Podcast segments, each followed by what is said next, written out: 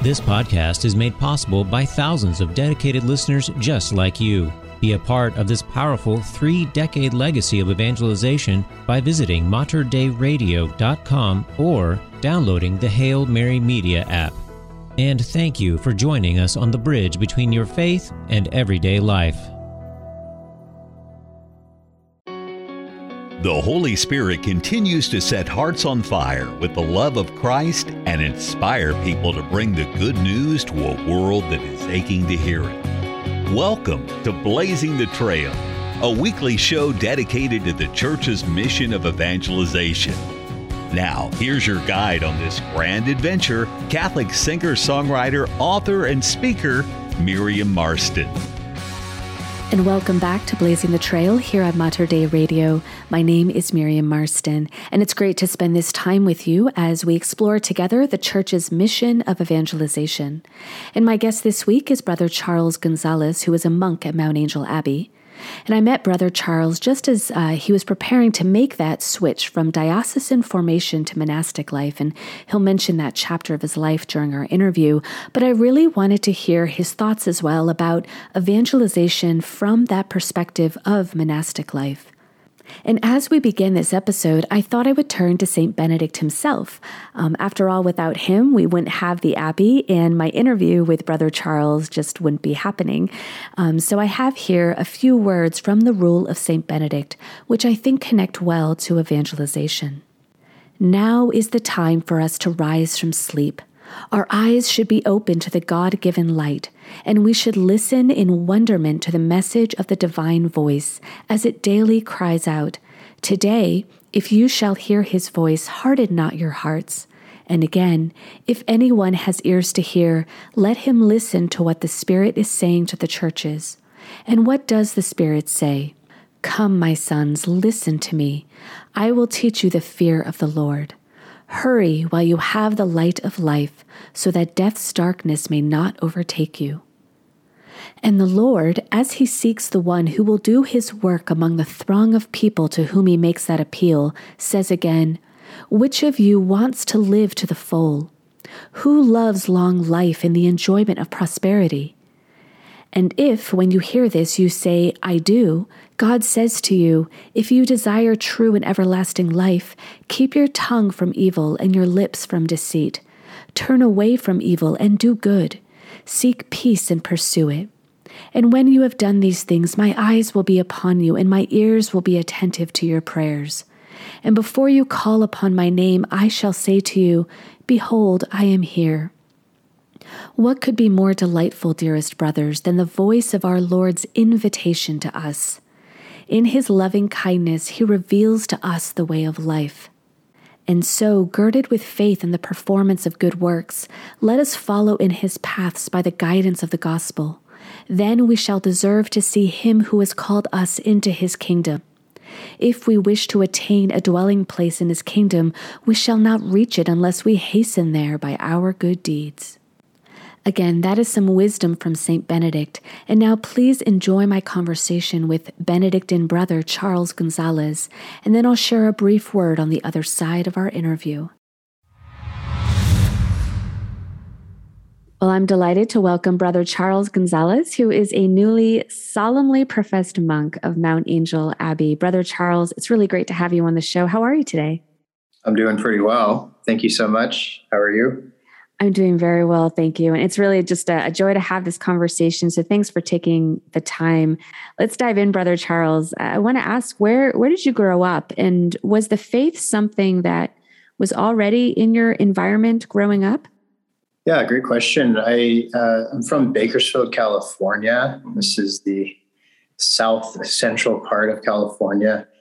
I like to say um, I'm from the uh, the valley, uh, Central Valley to the Willamette Valley.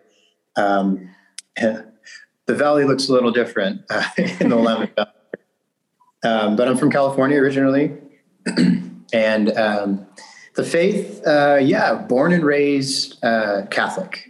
So from the cradle. Um, and the Catholicism, I, I, like to describe it uh, very, very cultural. Uh, Mexican American is our roots um, Chicano, I would describe. So, Mass every Sunday, um, I remember fondly praying the rosary, uh, Christmas Eve with all my aunts and uncles. Yeah. Going to the uh, the gravesite um, and the cemetery, praying for the deceased relatives um, mm-hmm. on Easter, on Christmas, those times. So, so I grew up in, in a very, uh, very culturally kind of Mexican American Catholic uh, culture. Yeah. Yeah. So, uh, in the midst of that culture, um, what's hap- what was happening along the way to deepen that sort of spirit of evangelization that kind of ushered in these uh, pivotal encounters with the Holy Spirit?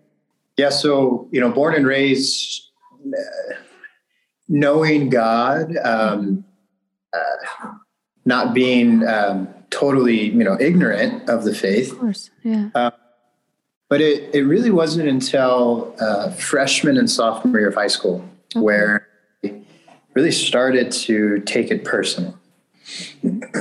um, take my faith personal. Um, I had a strong encounter with the Lord. Um, ultimately, it would be confession um, at a, a, summer conference in San Diego, Steubenville conference. But what it took to get there was um, was incredible, and I think uh, that's worth noting in, in my in my story. Sure. What what led me to I think ultimately that encounter and confession, which was the first confession that I had really said um, since first communion. Yeah. So I was in confirmation classes uh, freshman year, and I wasn't, at that time, I wasn't anti God, I wasn't anti Catholic Church, but I was there um, because my other cousins were there. My dad, on his side, is one of 15. And so I literally had, uh, was it three other cousins who were in that class. Mm-hmm. So we were having a good time, um, confirmation class, you know. Um, but what really spoke to me during those confirmation classes, and I'm still very grateful for this. There was a, a couple, an older couple that came, and it was like three or four of the sessions of confirmation classes um, were totally dedicated to theology of the body. Wow. And I remember um, immediately being hit with the realization that, like, whoa, uh, this is what I need to hear. Uh, it caught my eye as a freshman in high school. Um, and I said, Whoa, this is what uh, the body's for.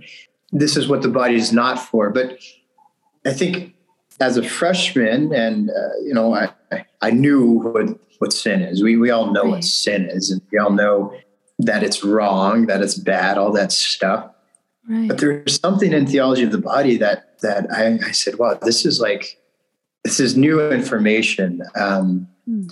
This is explaining why and how uh, I feel the way I feel, you know, in sin. Or, and so that was a profound kind of um, light bulb uh, that that went off in my own heart. Um, and I said, "Whoa, okay, I can I can get behind this." Uh, and and so it was through that um, deep kind of encounter of theology of the body, but it was also um, we had a really tight youth group.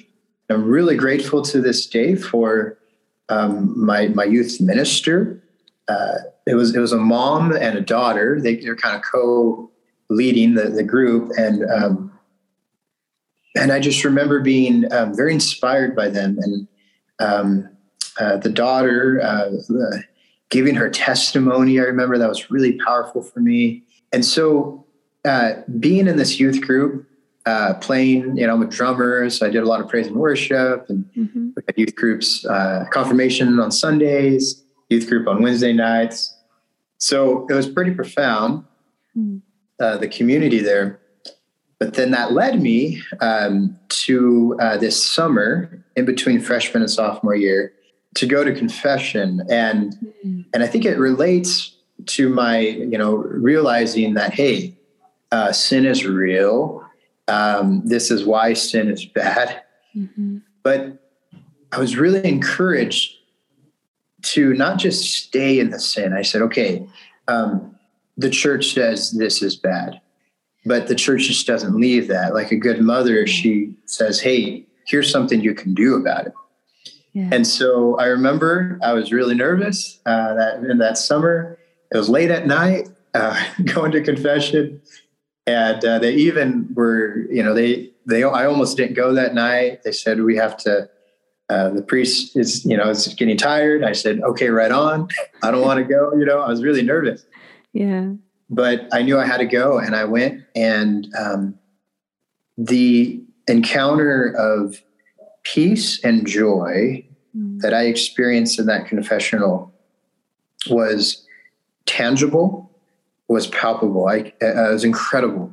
Um, and in a sense, I'm still searching for that peace and joy and how to get that, how to attain that, how to live in that. Yeah. But that was uh, uh, that was really a primary encounter with the Lord, and then the next day having a, a strong encounter with the Eucharist and adoration. And yeah. that was the first time I really, I like to say, kind of shook hands with Jesus.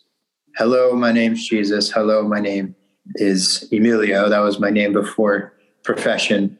Um, so that's kind of a, in a nutshell what, what happened. Mm-hmm. Um, and that's when I, I started to take my faith seriously and started to wonder, um, it started the adventure, I guess you could say. Awesome. And it is an adventure, as you say, Brother Charles. And I'm very moved to hear your uh, your story as you're sharing that epiphany that you had that sin was real, but you're right that it's not the end of the story. It doesn't stay there. That's not where we live. That's not where we're called to stay. Christ is calling us from that into new life. So thank you for sharing that. For those who are just tuning in, I'm speaking with Brother Charles Gonzalez, who is a newly solemnly professed monk of Mount Angel Abbey. I want to zero in on the brother part of your name right there. Brother Charles, like you said, that is your religious name. So, Brother Charles, uh, can you share with us what prompted uh, this discernment and ultimately what led you into religious life? Yeah, um, I was uh, here originally at Mount Angel Abbey as a diocesan seminarian for Fresno. And so I always knew about um, religious life. Mm-hmm. Uh, and I actually, uh, when I when I first uh, discerned uh, the priesthood, um, the original uh, way for me uh, thinking uh, that I would be a priest was um, as a um, was as a religious. I was really attracted to uh, Franciscans, the, the, CFRs in New York. Um, I, I, was I was really attracted to them and attracted to a group of, of guys um, living radically for the Lord. Um, you know, I kind of said, well, if we're going to do this, let's go for let's, let's go for it, gold. Yeah. Let's do it. And and so I, it was always kind of religious life that was attractive to me. Probably the habits, uh, wearing something different. Um, uh, but the doors open for me to come to, to seminary here as a diocesan seminarian for my uh, home diocese president. But that desire for, um, I would say, a spirituality to, to call my own never left. And I was always searching for that, even in, in, in diocesan seminary. Um, what is a spirituality that I can say, this is me. Um, this is this this sets my whole uh, life, not just my relationship with the Lord, but also um, every aspect of my life. You know, like I said, hey, I want to go all in. I want to I want this to affect everything, not just my not just the spirit part of my life, spiritual mm-hmm. stuff. And so uh, that desire led me um, to New York a couple times. I went to um, to visit the the friars there and really liked what they had going on, but it was clear that that wasn't for me. Mm-hmm. The uh, Benedictine call, I think, really uh, I started to pay attention to it it really happened at, at in an encounter that I had um, with uh, the young Benedict, Saint Benedict, that is, yeah. at the cave in Subiaco, huh. uh, which is the uh, right the, the cave where Saint Benedict went for three years, about an hour away from from Rome. Okay. I got to go there um, uh, during after I graduated uh, college. I got to go there, and I was really inspired by Benedict in the cave, the Subiaco cave. I basically said because I was at a time um, when I was in deep, deep discernment. It was in between. Uh, I graduated college, undergrad seminary, and I'm in. I'm, I'm about to go to graduate seminary to be, to start theology. Yeah. And so I was in a was in a pretty intense time of, of should I go on? I still have a call for um, religious life. I think um, so. I was uh, my spirit was ripe to um, to encounter something, and at the cave in uh, with Benedict, I just was was so impressed by him.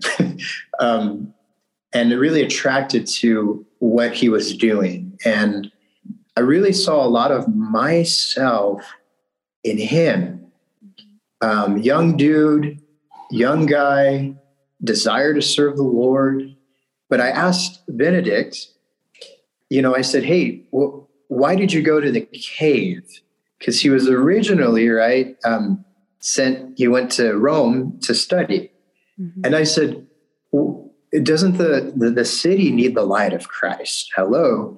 Why do you have to go to a cave and then ultimately start monasteries and all this?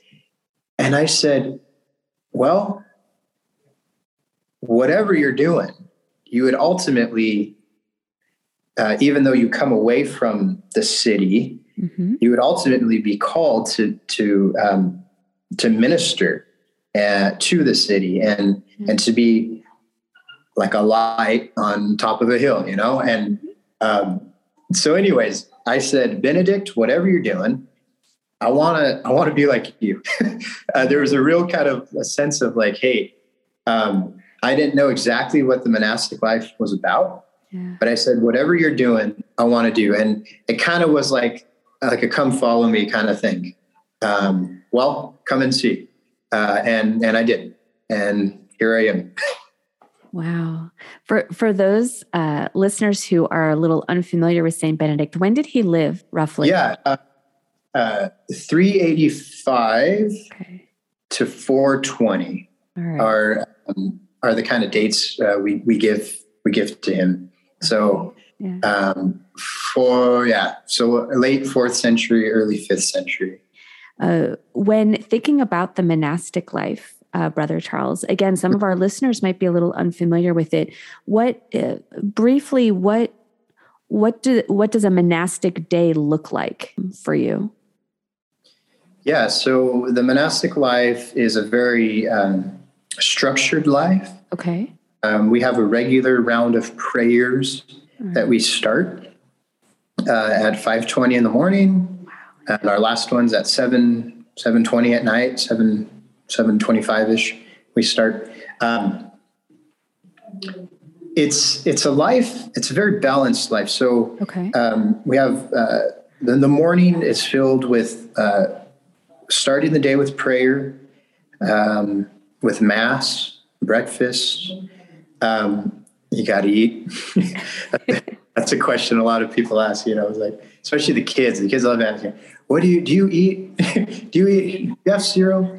But then so the morning time of prayer mm-hmm. and then from 9 to um, 11.50ish um, that's like our morning work period. Okay. And then the day uh, stops uh, in the middle uh, with noon prayer and lunch and then 1 to 4 is our like afternoon work period okay um, and then 4 to 5 is um, it's kind of like a free time um, that's when a lot of monks uh, work out, um, take a nap, um, uh, and then Vesper starts at five thirty um, or five five fifteen. The bells go off, and then um, then dinner, and then our evening recreation uh, with the brothers. Okay. and then um, Compline at seven twenty-five, and then that's it. That's, that's it. how it goes. Um, so it's a really, um, it sounds like a lot, mm-hmm. um, and it can feel like that sometimes, but you just you get in the swing of it, and um, some days it's just really awesome. It's just like last night, for example. It was it was a, a busy day here at the guest house, and I was looking so looking forward to those five fifteen bells, yeah. and those go off. All right, I can I can put the work away from the day and um, just kind of let those let those prayers at the end of the day um, kind of just like like water like kind of wash away everything that happened yeah. um, give it all back to god um, so that can happen throughout the whole day uh, prayer and work that's the famous kind of benedictine motto there well that's thanks for sharing a day in the life of a of a monk um, Brother Charles, as you know, the theme of the show is evangelization. So we're all about talking, um, discussing the central mission of the church, which is to proclaim the gospel, to bring this good news to as many people as we can. Um, I know instinctively that I know monastic life, like this life that you're living, has a really important role to play in evangelization. I can't quite sort of pin it down, but can you help us here? What, why is monastic life this form of religious life so important to the mission of evangelization in our world today? Great, great question. Um, Abbot Jeremy, our abbot here, he um, he kind of asked the same question, and he he thinks about he's thought about a lot about this. Uh, uh, what can monks offer? Yeah. To the new evangelization, especially right. Um, and he says, you know, that um, the, the other orders, you know, um, they go uh, uh, they're, uh, they're missionaries, but what what do monks bring when they come to and I think he puts it like an evangelizing situation. Right. Uh, what do monks bring? They bring a monastery, and they bring a monastery to a place, yeah. and it's from out of the the context of the community of brothers and the the works associated with the monastery mm-hmm. where is is that's the home base for evangelization mm. and so what do uh, what does uh, monks monastic um, stuff how does that um, add or uh, help the uh, evangelization well it's it's that creating a space, a um, a community uh, for people to come to. Mm-hmm. That, that's how I like to describe kind of Benedictine monastic uh, evangelization here at Mount Angel. Is is we're not so much going out, but um, we're having people come here, and we're doing a lot of evangelization just by living our lives. Huh. And we invite people into that. Hmm. Um, so many people come to a monastery. St. Benedict says um, the monastery will never be without guests. Hmm. And what they find here is, is a community of Christian Christian men um, uh, living and and striving after after virtue but we invite people um, to into into our community really, and it's from there that we evangelize. Um, and so I, I, mentioned earlier, I see ourselves kind of like a, a light on a hill, like a um, a lighthouse, because we don't we don't ever want to kind of say, "Hey, we're we're running away from the world, uh, from the city, uh, to kind of hunker down." Right. Benedict says the monastery will never be without guests. Um, and so, really, what we want to be for uh, the world, uh, for this local community, we want to be uh, um, almost kind of like a refuge um, and uh, a, a place where people can come literally up the hill and look down and uh, at the world kind of with a, a renewed vision. Hmm. Um, that's what we want. Um, that's what we're trying to do. Is is we're trying to say, hey, yeah, we know the world is needs to be evangelized. We know the world needs the light of Christ. But we need first and foremost to know the light of Christ for ourselves and to keep that light burning like a lighthouse. And then we shine on that, uh, on the world um, all throughout, you know, the, the, valley here. That's kind of the imagery I'm using, but um, in, in, hopes of, of saying, hey, um, this is where you can encounter peace. Uh, this is where you can um, learn what it means to be in a relationship with the Lord, and then go back home, go back down the hill to minister and to be uh, where you are in your context. So, you know that we, we keep the the fire burning for people to come. Um, I don't know, uh, warm warm warm themselves in the presence yeah. of Christ. You know, and and it's that work of keeping the fire burning that the monks are called to do here at Mount Angel. What a beautiful mission. Brother Charles, I'm really grateful for your time today. I ask that God just continue to bless you, your your ongoing formation, um, and your time on the hilltop. Uh, thank you so much. God bless you. Thanks so much. So, I've been on retreat at Mount Angel a number of times, and I should add that if you have the opportunity to go on a retreat there, please do so. Um, and the guests of the abbey have a chance to pray with the monks. And early on in my visits to the hilltop, I noticed that the monks really take their time with the responses during the prayers. Now, I'm accustomed to automatically responding immediately, and when I'm with the monks, I have to set aside that habit of rushing into a response, um, lest my voice be the only one ringing out in the silence of the church. Now, it might sound like a small detail, but as I thought about it in preparation for this episode, I thought it was a good reminder that while the mission of evangelization is urgent, God is not panicking or frantic. So that flows into my prayer for you all this week um, that you're able to take that extra breath or, or pause before you speak or act, whatever that word or action might be. I pray that you and I can move with the thoughtful urgency of the Holy Spirit, which is different from the feverish pace of the world around us. Thank you so much for tuning in. Again, my name is Miriam Marston, and I hope you'll join me next time as we continue to respond to the great commission that Jesus left us to go and make disciples of all nations.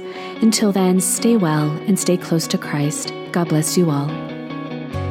You've been listening to Blazing the Trail, a weekly show dedicated to the church's mission of evangelization. For more information on Miriam Marston and her work, plus an archive of our past shows, visit us online at materdeiradio.com or download the Hail Mary Media app. Blazing the Trail is produced at the studios of Mater Radio in Portland, Oregon. If you enjoyed this podcast, please consider sharing it with a friend. You can support this vital mission of evangelization through materdeiradio.com or the Hail Mary Media app. And thank you for helping us lead souls to Jesus through the Blessed Virgin Mary.